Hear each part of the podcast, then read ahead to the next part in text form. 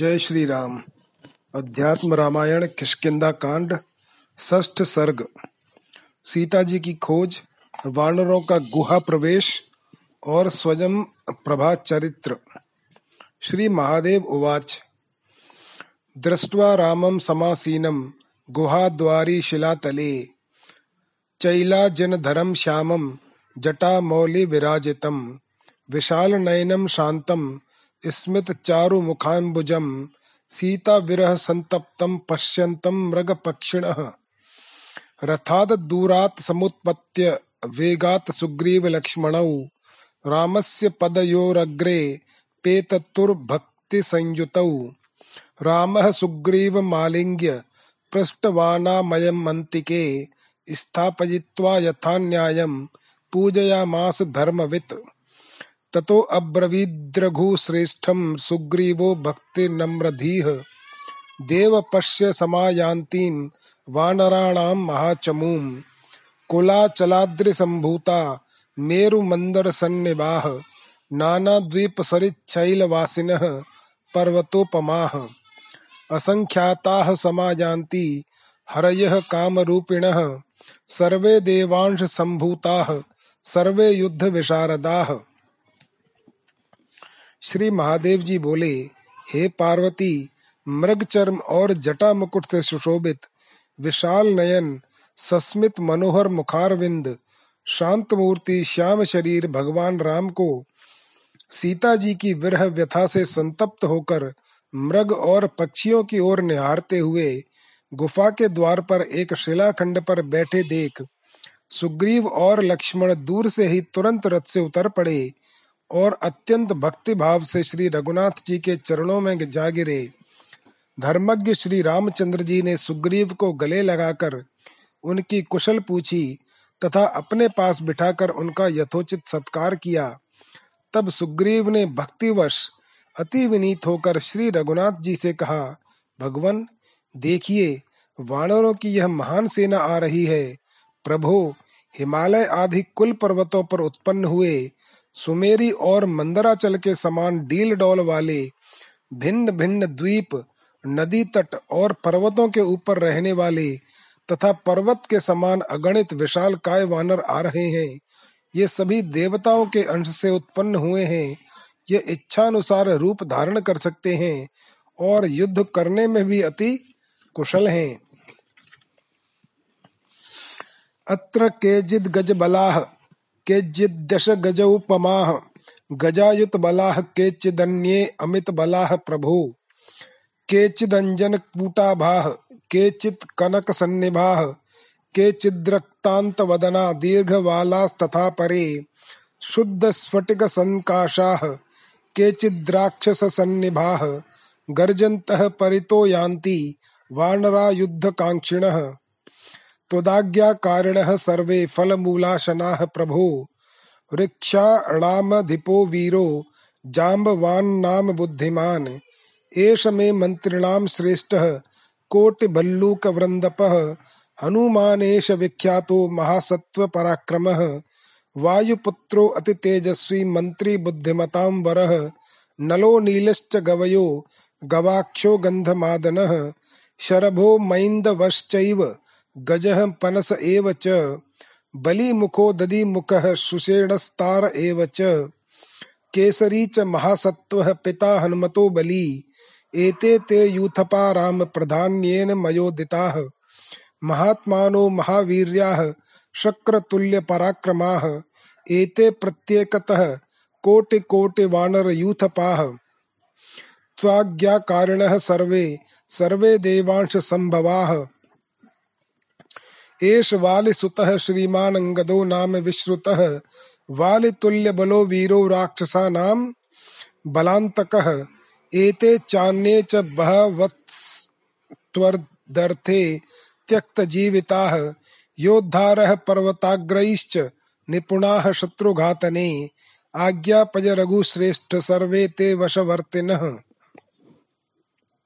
हे प्रभो, इनमें से किन्हीं में एक, किन्हीं में 10 और किन्हीं में 10,000 हाथियों का बल है तथा किन्हीं के बल का तो कोई परिमाण ही नहीं है। देखिए, कोई कज्जलगिरी के समान काले हैं, कोई सुवर्ण के समान सुनहरे हैं, किन्हीं का मुख रक्त वर्ण है और किन्हीं के शरीर पर बड़े बड़े बाल हैं, कोई शुद्ध स्फटिक मणि के समान दिखाई देते हैं और कोई राक्षस जैसे मालूम पड़ते हैं। ये सभी वानर युद्ध के लिए अति उतावले हैं, इसीलिए गर्जते हुए इधर उधर दौड़ रहे हैं। हे प्रभो, ये सब आपकी आज्ञा का पालन करने वाले और फलमूल आदि ही खाने वाले हैं। इनके निर्वाह के लिए आपको कोई चिंता नहीं करनी पड़ेगी। ये रीछों के अधिपति जाम्बवान बड़े ही वीर और बुद्धिमान हैं। ये 1 करोड़ भालुओं के यूथपति हैं और मेरे मंत्रियों में अग्रगण्य हैं। अपने महान बल और पराक्रम के लिए सर्वत्र विख्यात ये परम तेजस्वी पवन पुत्र हनुमान जी हैं। ये बुद्धिमानों में श्रेष्ठ और मेरे प्रमुख मंत्री हैं। इनके अतिरिक्त हे राम जी, नल, नील, गवय, गवाक्ष, गंधमाधन, शरभ, महेंद्र, गज, पनस, बलिमुख, दधिमुख, सुषेण, तार तथा हनुमान के पिता महाबली और परम धीर केसरी ये मेरे प्रधान यूथपति हैं। सो मैंने आपको बता दिए। ये सब बड़े महात्मा, वीर और इंद्र के समान पराक्रमी हैं तथा इनमें से प्रत्येक करोड़ों वानरों के यूथ का अधिपति है।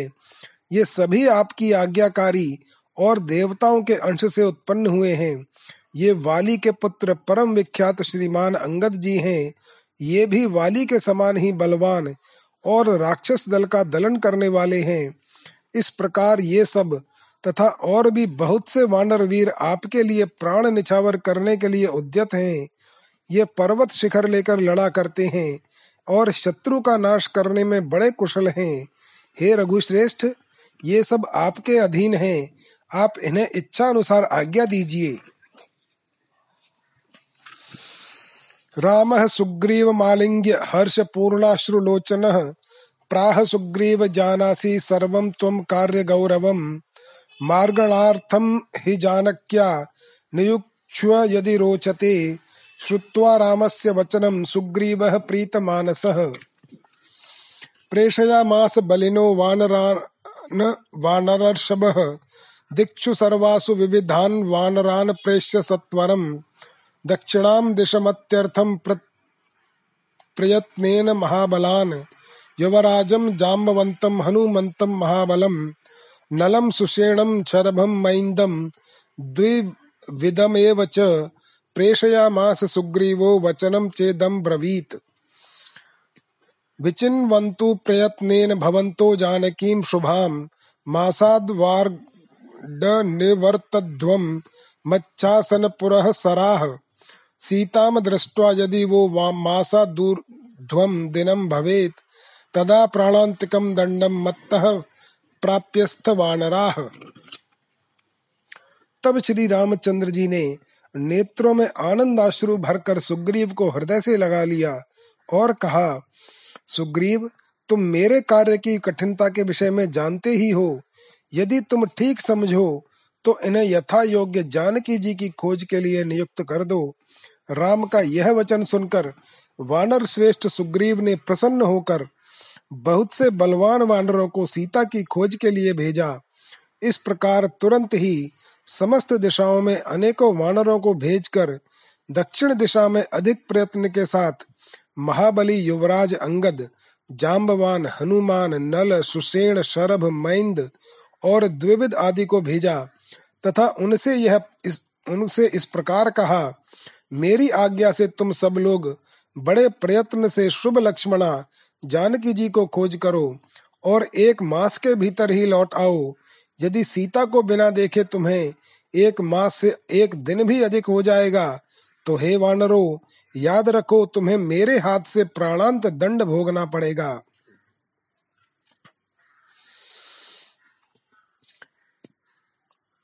इति प्रस्थाप्य सुग्रीवो वानरान भीम विक्रमान रामस्य पार्श्वे श्री रामं नत्वा चोपविवेश सह गच्छन्तं मारुतिं दृष्ट्वा रामो वचनं ब्रवीत अभिज्ञानार्थ मे तन्मे ह्यंगुलीयकमुत्तमं मन्नामाक्षर संयुक्तं सीतायै दीयतां रह अस्मिन् कार्ये प्रमाणं हि त्वमेव कपिसत्तम। जानामि सत्त्वं ते सर्वं गच्छ पन्थाः शुभस्तव। एवं कपीनाम राज्ञा ते विसृष्टाः परिमार्गणे। सीता या अंगद मुखा बभ्रमुस्तत्र तत्रः। भ्रमन्तो विंध्य गहने दद्रशुः पर्वतोपमं। राक्षसं भीषणाकारं भक्ष्यन्तं मृगान् गजान्। रावणो अयमिति ज्ञात्वा केचिद्वानर पुंगवाः। जग्नुः किल किला शब्दं मुञ्चन्तो मुष्टिभिः क्षणात्। नायं रावण इत्युक्त्वा ययुरन्यं महद्वनं। त्रशार्ताः सलिलं तत्र नाविन्दन् हरिपुंगवाः। उन महापराक्रमी वानरों को इस प्रकार भेजकर सुग्रीव श्री रामचंद्र जी को प्रणाम कर उनके पास जा बैठे। उस समय पवन नंदन हनुमान को जाते देख श्री रघुनाथ जी ने कहा, हे कपि श्रेष्ठ, तुम मेरी यह अंगूठी ले जाओ। इस पर मेरे नामाक्षर गुदे हुए हैं। इसे अपने परिचय के लिए तुम एकांत में सीता जी को देना। हे कपि श्रेष्ठ, इस कार्य में तुम ही समर्थ हो। मैं तुम्हारा बुद्धिबल अच्छी तरह जानता हूँ। अच्छा जाओ, तुम्हारा मार्ग कल्याणमय हो। इस प्रकार वानर राज सुग्रीव के भेजे हुए वे अंगद आदि वानरगण सीता जी की खोज करते हुए पृथ्वी पर जहाँ तहाँ विचरने लगे। घूमते घूमते उन्होंने विंध्याचल के गहन वन में एक पर्वताकार भयंकर राक्षस देखा, जो जंगल के मृग और हाथियों को पकड़ पकड़ कर खा रहा था। कुछ वानरों ने यह समझकर कि यही रावण है, बड़ा किलकिला शब्द करते हुए उसे एक क्षण में ही घूंसों से मार डाला। फिर उसे इतनी सुगमता से मरा हुआ देखकर यह रावण नहीं है, ऐसा कहते हुए वे एक दूसरे घोर वन में गए। वहां उन्हें बड़ी प्यास लगी, किंतु जल कहीं भी दिखाई न देता था। विभ्रमन्तो महारण्य शुष्क कंठोष तालुकाः। दद्रशुर्गह्वरं तत्र तृणगुल्माव्रतं महत्। आर्द्रपक्षान् क्रौञ्च हंसान्यः श्रुतान्दद्रशुस्ततः। अत्रास्ते सलिलं नूनं प्रविशामो महागुहाम्। इत्युक्त्वा हनुमानग्रे प्रविवेशतमन्वयुः। सर्वे परस्परं धृत्वा बाहून् बाहुभिरुत्सुकाः। अंधकारे महद्दूरं गत्वा पश्यन् कपीश्वराः। जलाशयान् मणे निभतोयान् कल्पद्रुपो द्रुमोपमान्। वृक्षान् पक्वफलैः नम्रान् मधुद्रोण समन्वितान्। ग्रहान् सर्वगुणोपेतान् मणिवस्त्रादिपूरितान्। दिव्यभक्ष्यान्न सहितान् मानुषैः परिवर्जितान्। विस्मितास्तत्र भवने दिव्ये कनकविष्टरे। प्रभया दीप्यमानां तु ददृशुः स्त्रियमेककां। धाययन्तीं चीरवसनां योगिनीं योगमास्थितां। उस भयंकर वन में घूमते घूमते उनके कंठ, ओठ और तालू सूख गए। तब उन्होंने वहां तृण, गुल्म और लता आदि से ढकी हुई एक विशाल गुहा देखी। उसमें से उन्होंने भींगे हुए पंखों वाले क्रौंच और हंसों को निकलते देखा। तब यह कहकर कि चलो इस गुहा में चलें, इसमें अवश्य जल होगा, सबसे आगे हनुमान जी ने उसमें प्रवेश किया। उनके ही पीछे अन्य सब वानर भी एक दूसरे की बाह में बाह डालकर उत्सुकता पूर्वक उसमें घुस गए।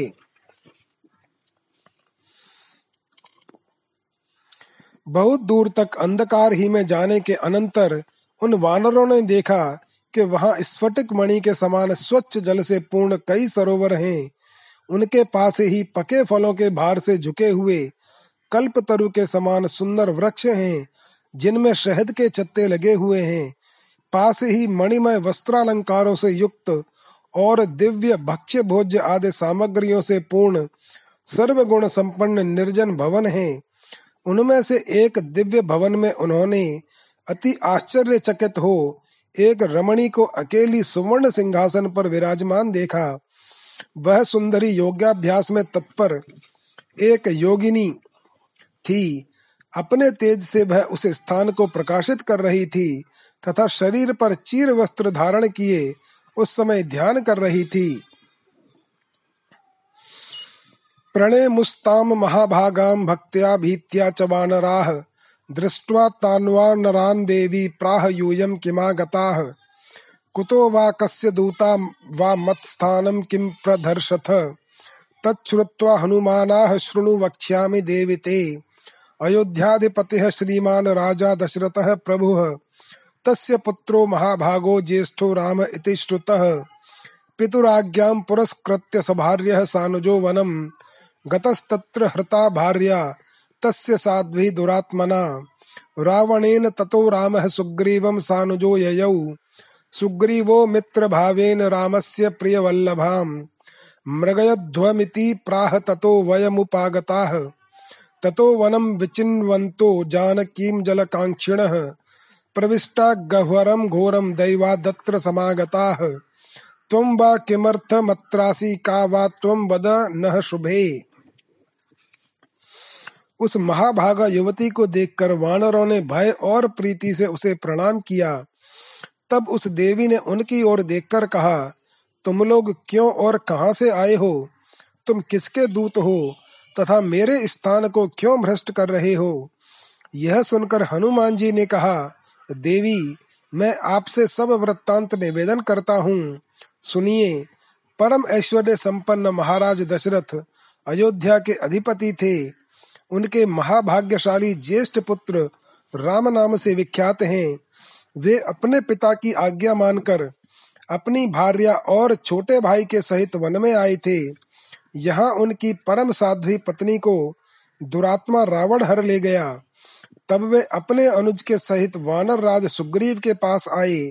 सुग्रीव ने उनसे मित्र भाव हो जाने के कारण हमें यह आज्ञा दी है कि तुम लोग राम की प्राण प्रिया की खोज करो।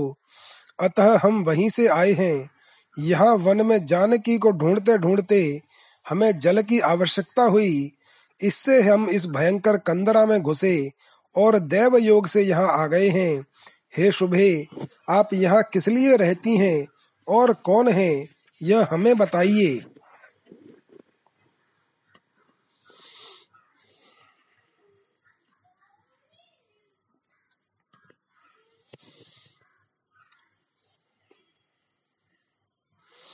योगिनी च तथा दृष्ट्वा वानरान् प्राह हृष्टधीः यथेष्टं फलमूलानि जग्ध्वा पीत्वा मृतं पयः आगच्छत ततो वक्षे मम वृत्तान्तमादितः तथेति भुक्त्वा पीत्वा च हृष्टास्ते सर्ववानराः देव्याः समीपं गत्वा ते बद्धाञ्जलि पुटाः स्थिताः ततः प्राह हनुमन्तं योगिनी दिव्य दर्शना। यह सब देखकर उस योगिनी को बड़ा हर्ष हुआ और वह वानरों से बोली, पहले तुम इच्छानुसार फल मूल आदि खाकर अमृत में जल पान करो, फिर मेरे पास आना, तब मैं आरंभ से तुम्हें अपना सब वृत्तांत सुनाऊंगी। तब उन वानरों ने बहुत अच्छा कहे यथेष्ट फल मूल आदि खाकर जल पिया और फिर प्रसन्न चित्त से उस देवी के पास आकर हाथ जोड़कर खड़े हो गए। तदनंतर वह दिव्य दर्शना योगिनी हनुमान जी से इस प्रकार कहने लगी,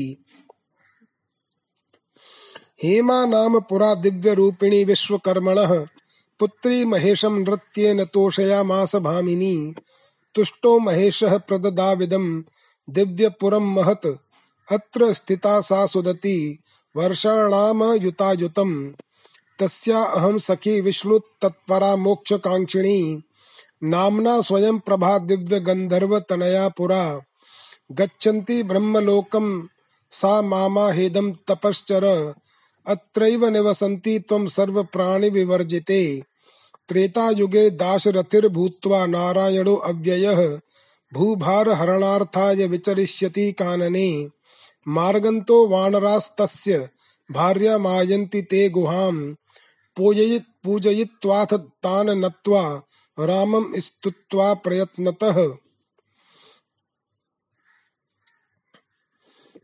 यातासि भवनं विष्णोर योगि गम्यं सनातनं इतो अहं गन्तुमिच्छामि रामं द्रष्टुं त्वरान्विता यूयं पिदध्व मक्षिणी गमिष्यथ बहिर्गुहां तथैव चक्रुस्ते वेगाद गताः पूर्व स्थितं वनं सापि त्यक्त्वा गुहां शीघ्रं ययौ राघव सन्निधिं तत्र रामं स सुग्रीवं लक्ष्मणं च दर्दर्शः कृत्वा प्रदक्षिणं रामं प्रणम्य बहुशः सुधीः आह गदगदया वाचा रोमांचित तनुरुहा। तदनंतर वह दिव्य दर्शना योगिनी हनुमान जी से इस प्रकार कहने लगी। पूर्व काल में विश्वकर्मा की हेमा नाम वाली एक दिव्य रूपिणी पुत्री थी।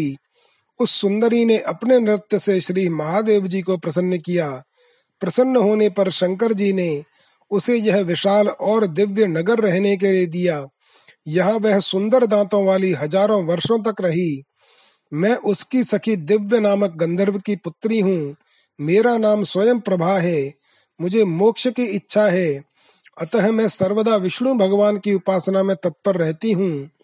पूर्व काल में जब वह ब्रह्मलोक को जाने लगी तब उसने मुझसे कहा कि तू सब प्रकार के प्राणियों से रहित इस स्थान में ही रहकर तपस्या कर।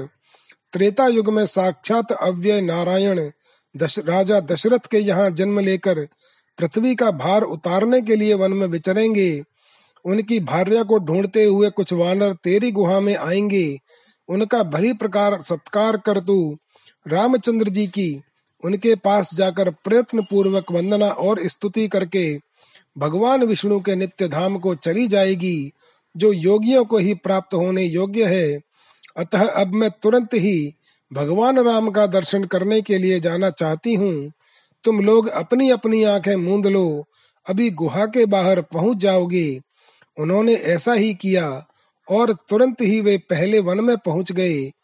इधर वह योगिनी भी उस गुहा को छोड़कर तत्काल श्री रघुनाथ जी के पास आई और वहाँ सुग्रीव तथा लक्ष्मण जी के सहित उनका दर्शन किया। उस बुद्धिमती ने श्री रामचंद्र जी की प्रदक्षिणा कर उन्हें बारंबार प्रणाम किया और फिर पुलकित तनु होकर गदगद वाणी से इस प्रकार कहने लगीं।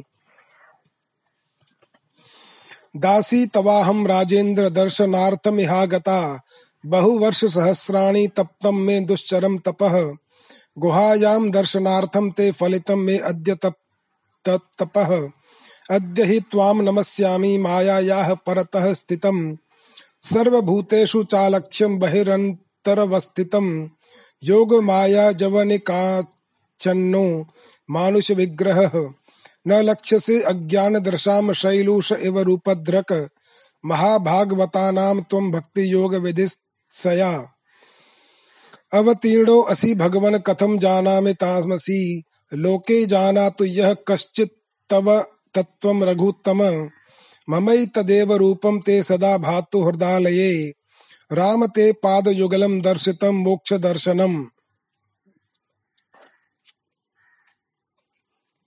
हे राजा दिराज, मैं आपकी दासी आपके दर्शनों के लिए यहाँ आई हूँ। मैंने आपका दर्शन पाने के लिए ही गुहा में रहकर सहस्रों वर्षों से बड़ी कठोर तपस्या की है। आज मेरा वह तप सफल हो गया। अहो, आज यह कैसा शुभ दिन है कि मैं साक्षात मायातीत तथा समस्त भूतों में अलक्षित भाव से बाहर भीतर विराजमान आप परमेश्वर को प्रणाम कर रही हूँ। आप अपने शुद्ध स्वरूप को योग माया से आवृत कर मनुष्य शरीर में प्रकट हुए हैं। अतः जिस प्रकार मायिक रूप धारण करने वाले मायावी को साधारण पुरुष नहीं देख सकते, उसी प्रकार आपके शुद्ध स्वरूप को अज्ञानी लोग नहीं देख सकते। हे भगवन, आपने महान भगवत भक्तों के भक्ति योग का विधान करने के लिए ही अवतार लिया है। मैं तमोगुणी बुद्धि वाली आपको कैसे जान सकती हूँ? हे रघुश्रेष्ठ, संसार में जो कोई आपका परम तत्व जानते हो वे उसे भले ही जाना करें, मेरे हृदय भवन में तो सदा आपका यही रूप विराजमान रहे। हे राम, आज मुझे आपके उन मोक्षदायक चरण कमलों का दर्शन हुआ है जो संसार रूपी सरिता से पार करने वाले और सन्मार्ग का ज्ञान कराने वाले हैं।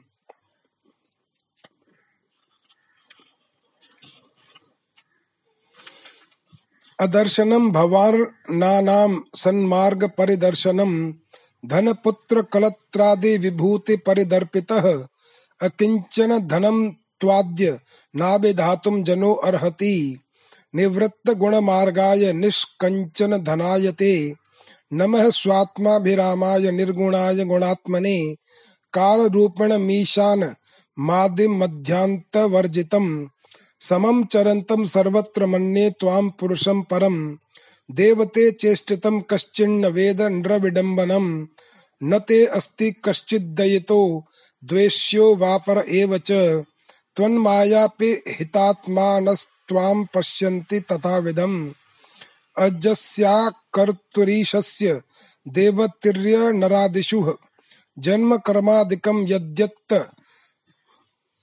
दत्यन्त विडम्बनम्।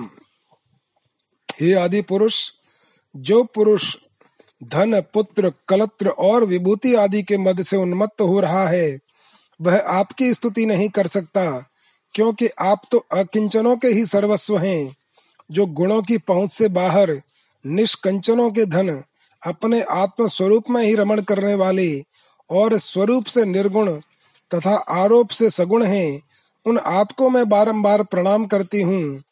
मैं आपको काल रूप से सबका नियंता आदि मध्य और अंत से रहित सर्वत्र समान भाव से व्याप्त तथा परात्पर पुरुष मानती हूँ। हे देव, मानव चरित्रों का अनुकरण करते हुए आप जो लीलाएं करते हैं उनका मर्म कोई भी नहीं जान सकता। प्रभु, आपका न कोई प्रिय है न अप्रिय है और न उदासीन है। आपकी माया से जिनके अंतःकरण आवृत हैं वे ही लोग अपनी अपनी भावना के अनुसार आपको वैसा देखते हैं। आप अजन्मा, अकर्ता और ईश्वर हैं। आपके जो देव तिर्यक और मनुष्य आदि योनियों में जन्म और कर्म होते हैं वह आपकी महान लीला ही है।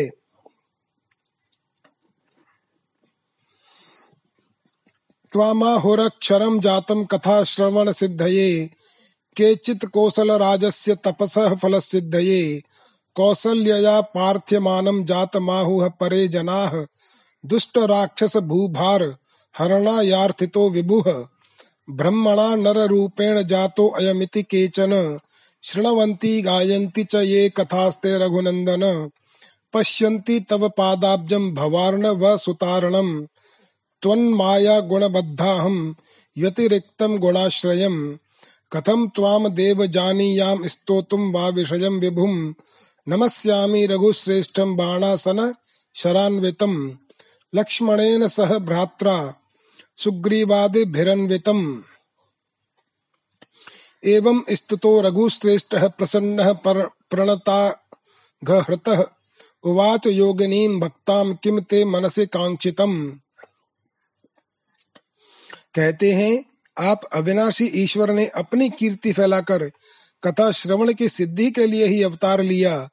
कोई ये कहते हैं कि कौशलाधिपति महाराज दशरथ को उनकी तपस्या का फल देने के लिए आपने जन्म लिया है। किन्हीं लोगों का कहना है कि आप कौशल्या जी की प्रार्थना से प्रकट हुए हैं तथा किन्हीं का मत ऐसा भी है कि ब्रह्मा जी के प्रार्थना करने पर भूमि के भारभूत राक्षसों का नाश करने के लिए ही आप सर्व व्यापक होते हुए भी मनुष्य रूप से अवतीर्ण हुए हैं। हे रघुनंदन, जो लोग आपकी कथाओं को सुनेंगे या कहेंगे वे अवश्य ही संसार सागर को पार करने के लिए नौका रूप आपके चरण कमलों का दर्शन करेंगे। हे देव, मैं आपकी माया के गुणों के वशीभूत हूँ, फिर उन गुणों से अत्यंत पृथक और उनके आश्रय स्वरूप आपको मैं कैसे जान सकती हूँ। ऐसे ही वाणी के विषय न होने के कारण मैं आप विभु की स्तुति भी कैसे कर सकती हूँ।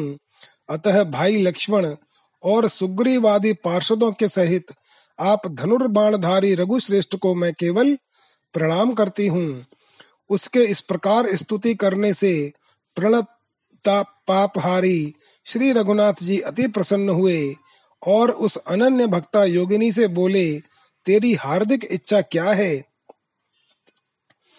सा प्राह राघवं भक्त्या भक्तिं ते भक्तवत्सल यत्र कुत्रापि जाताया निश्चलां देहि मे प्रभो त्वद्भक्तेषु सदा संगो भूयान् मे प्राकृतेषु न जिह्वा मे राम रामेति भक्त्या वदतु सर्वदा मानसं श्यामलं रूपं सीता लक्ष्मण संयुतं धनुर्बाण धरं पीतवाससं मुकुटोज्ज्वलं अंगदैर् नूपुरैर मुक्ताहारैः कौस्तुभकुण्डलैः भान्तम स्मरतु मे राम वरम नान्यम व्रणे प्रभो। श्री राम उवाच भवत्वेवं महाभागे गच्छत्वं बदरीवनं तत्रैव माम स्मरन्ति त्वं त्यक्तवेदं भूतपञ्चकं मामेव परमात्मा नमचिरात् प्रतिपद्यसे। श्रुत्वा रघुत्तम वचो अमृतसार कल्पम गत्वा तदैव बदरी तरुषण्ड जुष्टम तीर्थम तदा रघुपतिं मनसा स्मरन्ति त्यक्त्वा कलेवरं वाप परम पदम सा। उसने अति भक्ति पूर्वक श्री रघुनाथ जी से कहा, हे भक्तवत्सल प्रभो, मैं जहाँ कहीं भी जन्म लूं आप मुझे अपनी अविचल भक्ति दीजिए। प्रत्येक जन्म मेरा संग आपके भक्तों से ही हो, संसारी लोगों से न हो, और मेरी जिह्वा सदा भक्ति पूर्वक राम राम रटा करे। और हे राम, मेरा मन आपकी उस शोभायमान श्यामल मूर्ति का श्री सीता जी और लक्ष्मण के सहित सर्वदा चिंतन करता रहे, जो धनुष बाण धारण किए हुए हैं तथा जो पीताम्बरधारी मुकुट विभूषित और एवं बाजूबंद नूपुर मोतियों की माला कौस्तुभ मणि और कुंडलों से सुशोभित हैं। हे प्रभो, इसके सिवा मैं और कोई वर नहीं मांगती। श्री रामचंद्र जी बोले, हे महाभागे, ऐसा ही होगा।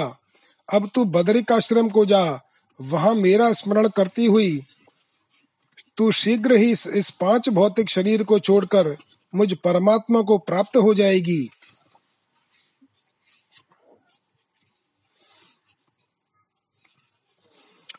रघुनाथ जी के ये अमृत के समान मधुर वचन सुनकर स्वयं प्रभा उसी समय पुण्य क्षेत्र बदरिकाश्रम को चली गई, जहाँ बहुत से वेरों के वृक्ष लगे हुए हैं।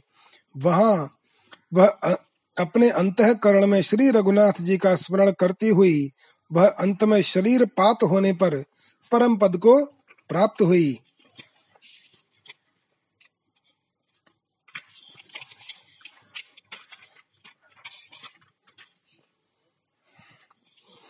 इति श्रीमद् अध्यात्म रामायणे उमा महेश्वर संवादे किष्किंदा कांडे षष्ठः सर्गः। सप्तम सर्ग वानरों का प्रायोपवेशन और संपाती से भेंट। श्री महादेव उवाच अथ तत्र समासीना वृक्षषण्डेषु वानराः चिन्तयन्तो विमुह्यन्तः सीता मार्गण कर्षिताः तत्रो वाचांगदः काश्चिद्वा नरान वानरशबः भ्रमतां गव्वरे अस्माकं मासो नूनं गतो अभवत्। सीता नाधि गतास्माभिर्न कृतं राजशासनं यदि गच्छाम किष्किन्धां सुग्रीवो अस्मान् हनिष्यति विशेषतः शत्रुसुतं मां मिषान्ने हनिष्यति मयि तस्य कुतः प्रीतिरहं रामेण रक्षितः इदानीम राम कार्यं मे न कृतं तन्मिषं भवेत् तस्य मद्धनने नूनं सुग्रीवस्य दुरात्मनः मात्रकल्पां भ्रातृभार्यां पापात्मानो भवत्यसौ न गच्छेयमतः पार्श्वं तस्य वानरपुङ्गवाः त्यक्ष्यामि जीवितं चात्र येन केनापि मृत्युना इत्यश्रुनयनं केचिद्दृष्ट्वा वानरपुङ्गवाः व्यथिताः साश्रुनयना युवराज मथा ब्रुवन् किमर्थं तव शोको अत्र वयं ते प्राणरक्षकाः भवामो निवसामो अत्र गुहायां भयवर्जिताः। श्री महादेव जी बोले, हे पार्वती, इधर सीता जी की खोज से थके हुए वानरगण उस गुहा के समीप सघन वृक्षों वाले स्थान पर बैठकर सीता जी को न पाने के कारण मोहित होकर आपस में सोचने लगे।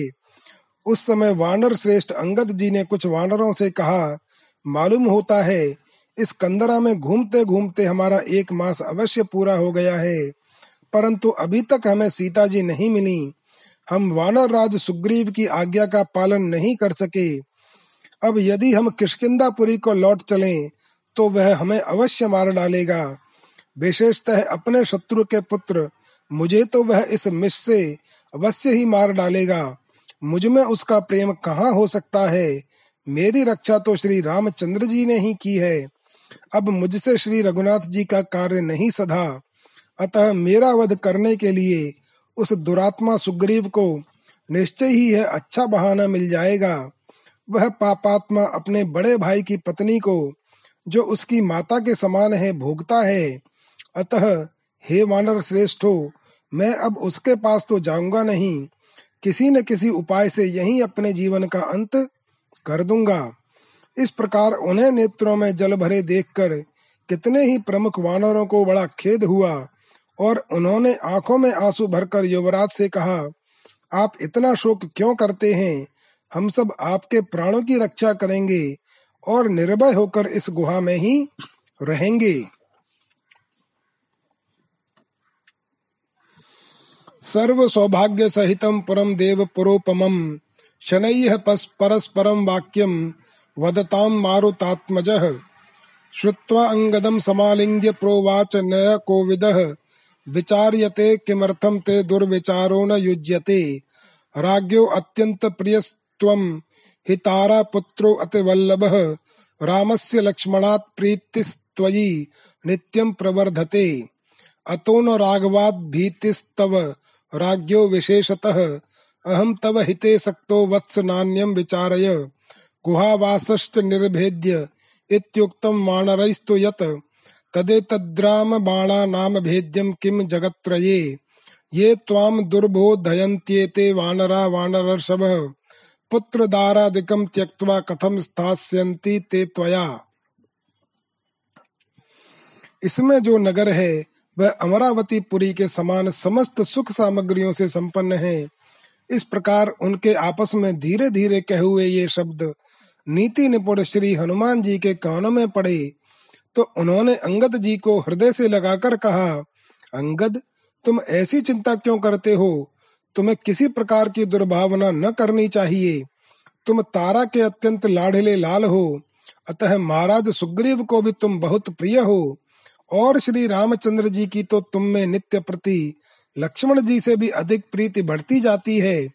इसलिए तुम्हें श्री रघुनाथ जी या राजा सुग्रीव से किसी प्रकार का खटका न होना चाहिए, और फिर मैं भी सब प्रकार तुम्हारा हित करने में तत्पर हूँ।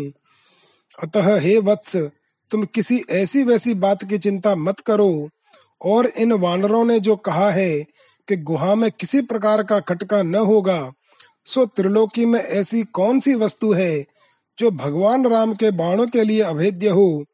हे कपिश्रेष्ठ, जो वानरगण तुम्हें यह बुरी सलाह दे रहे हैं, वे भी अपनी स्त्री और बालकों को छोड़कर तुम्हारे साथ कैसे रह सकेंगे? अन्यद गुह्यतमं वक्षे रहस्यं शृणु मे सुत, रामो न मानुषो देवः साक्षात् नारायणो अव्ययः। सीता भगवती माया जन सम्मोहकारिणी, लक्ष्मणो भवनाधारः साक्षात् शेषः फणीश्वरः। ब्रह्मणा प्रार्थिताः सर्वे रक्षो गण विनाशने, माया मानुष भावेन जाता लोकैकरक्षकाः। वयं च पार्षदाः सर्वे विष्णोर्वैकुण्ठवासिनः, मनुष्य भाव मापन्ने स्वेच्छया परमात्मनि। वयं वानर रूपेण जातास्तस्यैव मायया, वयं तु तपसा पूर्वमाराध्य जगतां पतिं। तेनैवानुगृहीताः स्मः पार्षदत्वमुपागताः, इदानीमपि तस्यैव सेवां कृतवैव मायया। पुनर्वैकुण्ठमासाद्य सुखं स्थास्यामहे वयम्। इत्यंगद मथाश्वास्याय गता विंध्यं महाचलं, विचिन्वन्तो अथ शनकैर् जानकीं दक्षिणाम्बुधे। तीरे महेंद्राख्य गिरेह पवित्रं पादमाययुः। इसके सिवा बेटा एक अत्यंत गुप्त रहस्य और बताता हूँ, सावधान होकर सुनो। भगवान राम कोई साधारण मनुष्य नहीं है, वे साक्षात निर्विकार नारायण देव हैं। भगवती सीता जी जगन मोहिनी माया हैं, और लक्ष्मण जी त्रिभुवनावतार साक्षात नागनाथ शेष जी हैं। ये सब ब्रह्मा जी की प्रार्थना से राक्षसों का नाश करने के लिए माया मानव रूप से उत्पन्न हुए हैं। इनमें से प्रत्येक त्रिलोकी की रक्षा करने में समर्थ है। हम सब भी वैकुंठ लोक में रहने वाले भगवान विष्णु के पार्षद हैं, जब परमात्मा ने अपनी इच्छा से मनुष्य रूप धारण किया तो हम भी उन्हीं की माया शक्ति से वानर रूप से उत्पन्न हो गए। पूर्व काल में हमने तपस्या द्वारा श्री जगदीश्वर की आराधना की थी, तब उन्हीं की कृपा से हम उनके पार्षद हुए थे। अब भी हम माया की प्रेरणा से उन्हीं की सेवा करते हुए अंत में फिर वैकुंठ में जाकर आनंद पूर्वक उन्हीं के साथ रहेंगे। इस प्रकार अंगद जी को ढांढस बंधाकर वे सब विंध्याचल पर्वत पर गए। फिर धीरे धीरे श्री जानकी जी को खोजते हुए दक्षिण समुद्र के तट पर महेंद्र पर्वत की पवित्र तराई में पहुंचे।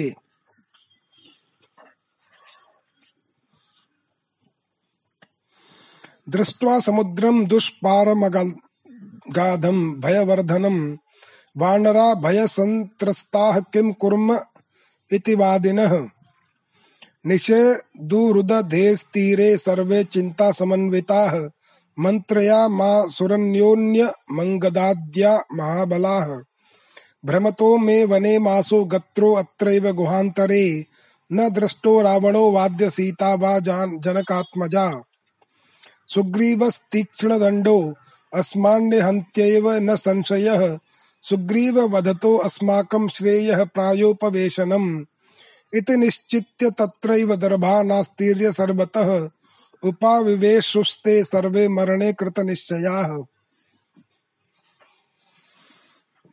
एतस्मिन्नन्तरे तत्र महेन्द्रादि गुहान्तरात् निर्गत्य शनकैरागादग्रदः पर्वतसन्निभिः दृष्ट्वा प्रायोपवेशेन स्थितान् वानरपुङ्गवान् उवाच शनकैर्ग्रन्दः प्राप्तो भक्षो अद्य मे बहुः।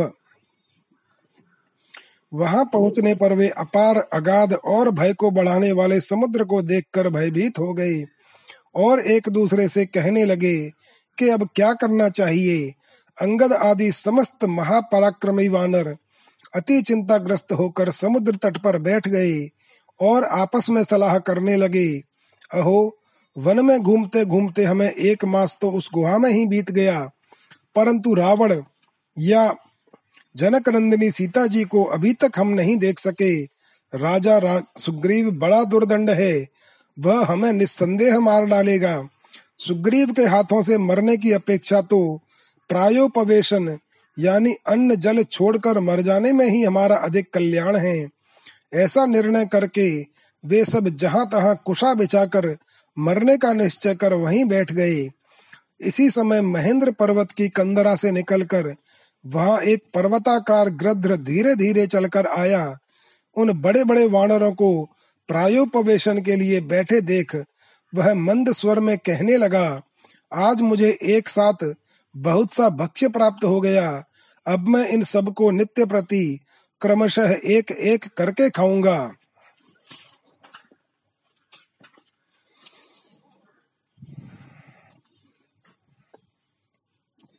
एकैकशः क्रमात् सर्वान् भक्षयामि दिने दिने श्रुत्वा तद्गृध्र वचनं वानरा भीतमानसाः भक्षयिष्यति नः सर्वान् सौ गृध्रो न संशयः रामकार्यं च नास्माभिः कृतं किञ्चिद्धरीश्वराः सुग्रीवस्यापि च हितं न कृतं स्वात्मनामपि वर्थानेन वधं प्राप्ता गच्छामो यमसाधनम् अहो जटायुर्धर्मात्मा रमस्यार्थे मृतः सुधीः मोक्षं प्राप दुरावापं योगिनामप्यरन्दमः संपातिस्तु तदा वाक्यं श्रुत्वा वानरभाषितं के वा यूयं मम भ्रातुः कर्णपीयूषसन्निभं जटायुरिति रामाद्य व्याहरन्तः परस्परम् उच्यतां वो भयं मा भून्मत्तः प्लवगस्सत्तमाः तम वाचांगदः श्रीमानुत्थितो गृध्र सन्निधो रामो दाशरथिः श्रीमान लक्ष्मणेन समन्वितः।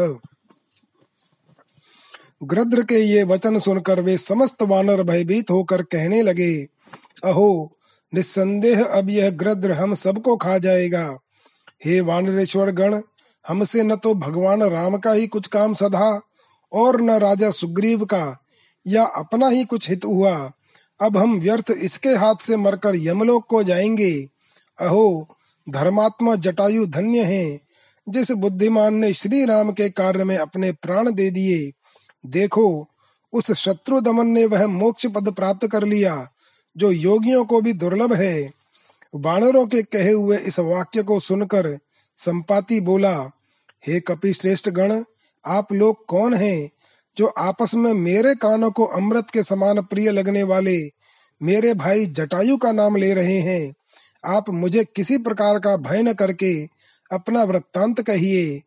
तब श्रीमान अंगद जी उठकर उस गृध्र के पास गए और बोले, दशरथ कुमार श्री रामचंद्र जी, भाई लक्ष्मण और प्राण प्रिया सीता के सहित घोर दंडकारण्य में विचर रहे थे। वहां उनकी साध्वी भार्या सीता को दुरात्मा रावण हर ले गया।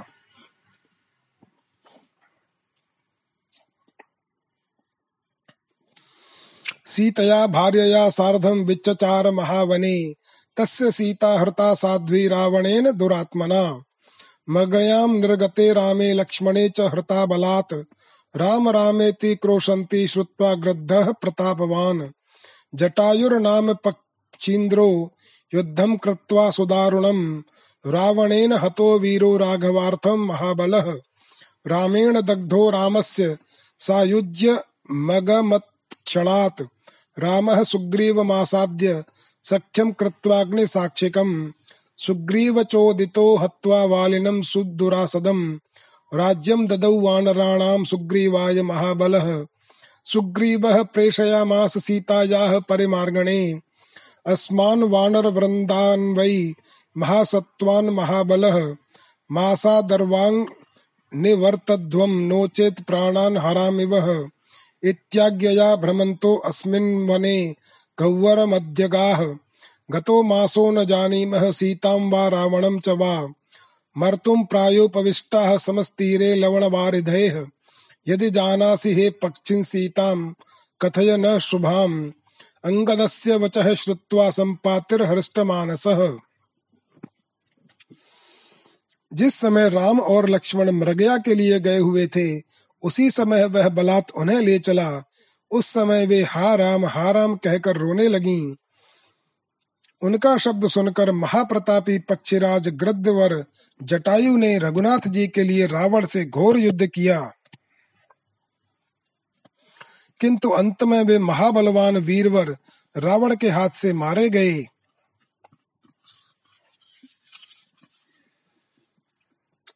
फिर स्वयं श्री रामचंद्र जी ने उनका दाह संस्कार किया और उन्होंने तत्काल भगवान राम में लीन होकर सायुज्य मोक्ष प्राप्त किया।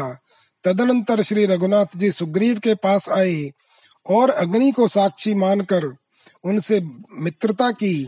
फिर सुग्रीव के कहने से महाबली राम जी ने अति दुर्जय वाली को मारा और वानरों का राज्य सुग्रीव को दिया। महाबली सुग्रीव ने हमारे जैसे अनेकों महापराक्रमी वानरों को सीता की खोज के लिए भेजा है और यह कह दिया है कि सब लोग एक मास के भीतर ही लौट आना, नहीं तो मैं तुम्हारे प्राण हर लूंगा। उनकी आज्ञा से इस वन में घूमते हुए हम एक गुहा में चले गए। वहां हमारा मास समाप्त हो गया, किंतु अभी तक हमें न तो सीता का पता चला है और न रावण का। अतः अब हम प्रायोपवेशन के लिए मरने के लिए इस क्षार समुद्र के तट पर बैठे हैं। हे पक्षिण, यदि तुम्हें शुभ लक्ष्मणा सीता का कुछ पता हो तो बतलाओ।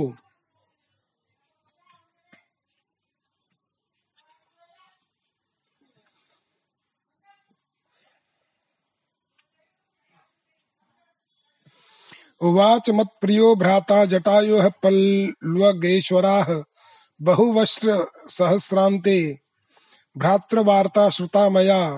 वाक्साहाय्यं करिष्ये अहं भवतां प्लवगेश्वराः।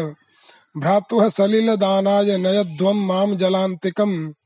पश्चात् सर्वं शुभं वक्षे भवतां कार्यसिद्धये। तथेति निन्युस्ते तीरं समुद्रस्य विहंगमं। सो अपि तत्सलिले स्नात्वा भ्रातुर्दत्त्वा जलांजलिं। पुनः स्वस्थानमासाद्य स्थितो नीतो हरीश्वरैः। सम्पात्यः कथयामास वानरान् परिहर्षयन्। अंगद के ये वचन सुनकर संपाती चित्त में प्रसन्न होकर बोला, हे कपीश्वरो, जटायु मेरा परम प्रिय भाई था। आज कई सहस्र वर्षों के अनंतर मैंने भाई का समाचार सुना है। हे वानरों, मैं बातों से अवश्य आप लोगों की कुछ सहायता करूंगा। पहले भाई को जलांजलि देने के लिए मुझे जल के पास ले चलो, फिर आप लोगों की कार्य सिद्धि के लिए जो ठीक होगा वह सब बतलाऊंगा। तब बहुत अच्छा कहकर वे संपाती को समुद्र तट पर ले गए। वहां पहुंचकर उसने जल में स्नान कर भाई को जलांजलि दी। तदनंतर वानरगण उसे उसके स्थान पर ले गए। वहां बैठकर संपाती अपने वचन से वानरों को आनंदित करता हुआ बोला, लंका नाम नगर यास्ते त्रिकूट गिर मूर्धनी, तत्रा शोक वने सीता राक्षसी बिह सुरक्षिता, समुद्र मध्ये सा लंका शत योजन दूरतः, दृश्यते में न संदेह सीता न च परिदृश्यते, गृध्रत्वाद दूरदृष्टिर्मे नात्र संशयितुं क्षमं, शतयोजन विस्तीर्णं समुद्रं यस्तु लंघयेत, स एव जानकीं दृष्ट्वा पुनरायास्यति ध्रुवम्, अहमेव दुरात्मानं रावणं हन्तुमुत्सहे, भ्रातुर्हन्तारमेकाकी किन्तु पक्षविवर्जितः, यतध्वमति यत्नेन लंघितुं सरितां पतिम्, ततो हंता रघुश्रेष्ठो रावणं राक्षसाधिपं, उल्लंघ्य सिंधुं शतयोजनायतं, लंकां प्रविश्याथ विदेह कन्यकां, दृष्ट्वा समाभाष्य च वारिधिं पुनस्तर्तुं समर्थः, कतमो विचार्यताम्। त्रिकूट पर्वत पर लंका नाम की एक नगरी है। वहां श्री सीता जी अशोक वन में राक्षसियों की देखरेख में रहती हैं। वह लंकापुरी यहाँ से 100 योजन की दूरी पर समुद्र के बीच में है, इसमें संदेह नहीं। मुझे तो वह और सीता जी यहीं से दिख रही हैं। आप लोग इसमें संदेह न करें। गृध्र होने के कारण मेरी दृष्टि बहुत दूर तक जाती है। आप में से जो कोई 100 योजन समुद्र को लांघ सकता हो वही निश्चय जानकी जी को देखकर आ सकता है। मेरे भाई को मारने वाले इस दुरात्मा रावण को मारने मैं अकेला ही समर्थ हूँ, परंतु क्या करूँ, मेरे पंख नहीं रहे। आप लोग किसी न किसी तरह समुद्र लांघने का प्रयत्न कीजिए, फिर राक्षस राज रावण को तो श्री रघुनाथ जी स्वयं मार डालेंगे। आप लोग अब यह विचार करें कि आप में से ऐसा शक्तिशाली कौन है जो 100 योजन विस्तार वाले समुद्र को लांघकर लंका में जाए और श्री जानकी जी से मिलकर तथा उनके साथ संभाषण कर फिर समुद्र पार करके लौट आवे। इति श्रीमद् अध्यात्म रामायणे उमा महेश्वर संवादे किष्किंदा कांडे 7वाँ सर्गः। जय श्री राम।